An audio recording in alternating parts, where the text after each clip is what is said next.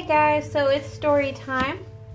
I'm reading The True Night Before Easter by Timothy Penland, illustrations by Savannah Joy Adams, published by Cane Creek Publishers. So let's get started.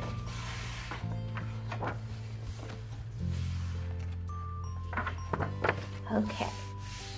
'Twas the night before Easter. Peter lay in his bed. He just couldn't sleep for the thoughts in his head. So much had happened in the last several days. Now it all ran together. It seemed like a maze. He met this man Jesus through his through Andrew his brother.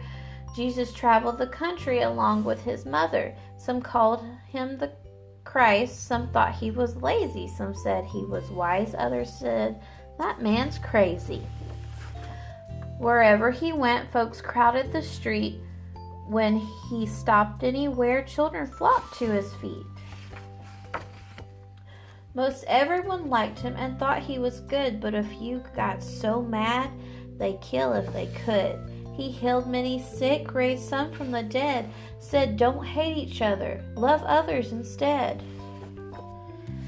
Then a few days ago, as he rode into town, many came out to greet him. Some even bowed down. People laid down their palm branches. Children sang joyful songs. But the leaders were angry. They were scared of the throngs. They said, This man's evil. They thought he should die. They had a fake trial and paid some men to lie. Then they sent him to Pilate, saying, Kill him for us. If you if it's you that we follow, it's you that we trust. Don't hurt this good man, Pilate heard from his wife, so he tried to find some way to save Jesus' life. But the chief priests and scribes had started a riot. The people were shouting and would not be quiet. They screamed, Just kill Jesus! That's what you should do. You can blame it on us. He's no king of the Jews. Pilate finally gave in. He sent Jesus to die. He'd be nailed to a cross that was raised to the sky. Jesus died on that day and was laid in a tomb. As Peter remembered, his heart filled with gloom.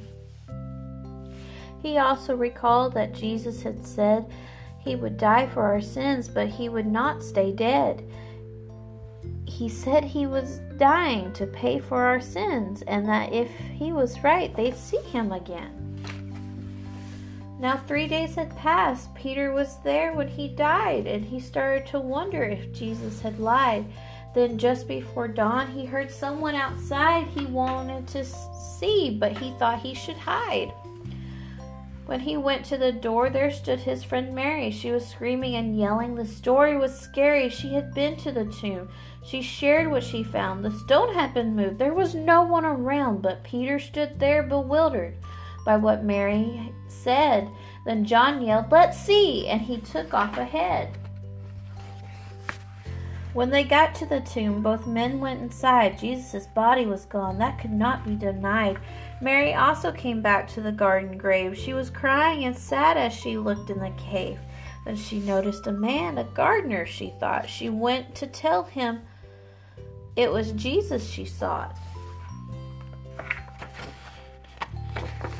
The man looked at Mary. Please help me, she said. Then he whispered her name and she lifted her head. Could it really be Jesus? Was he standing this close? She just fell at his feet. He's alive! He arose. He has risen, he has risen, the disciples soon heard, and they told everyone the glorious word. Jesus died for our sins, but then he arose. He was really God's Son. Now everyone knows. His promise is simple, his message is true. The tomb is now empty. He's alive just for you. The end. Well, I hope y'all have a great Easter weekend. If you have any prayer requests, you can send them to the church Facebook page, Tehaw Baptist Church. If um, you have any questions about Easter or anything else, uh, just also send those to the Facebook page.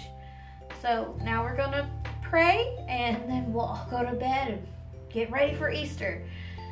Okay, so everybody close your eyes and bow your head. In Jesus' name, we pray that we remember what this weekend is about.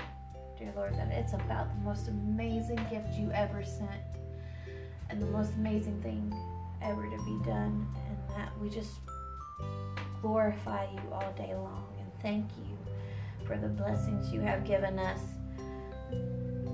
Um, thank you for taking care of us and keeping us healthy. And um, we want to lift up our church to you and all of our listeners, dear Lord. Just uh, keep everyone safe during this time. We pray this in Jesus' name. Amen.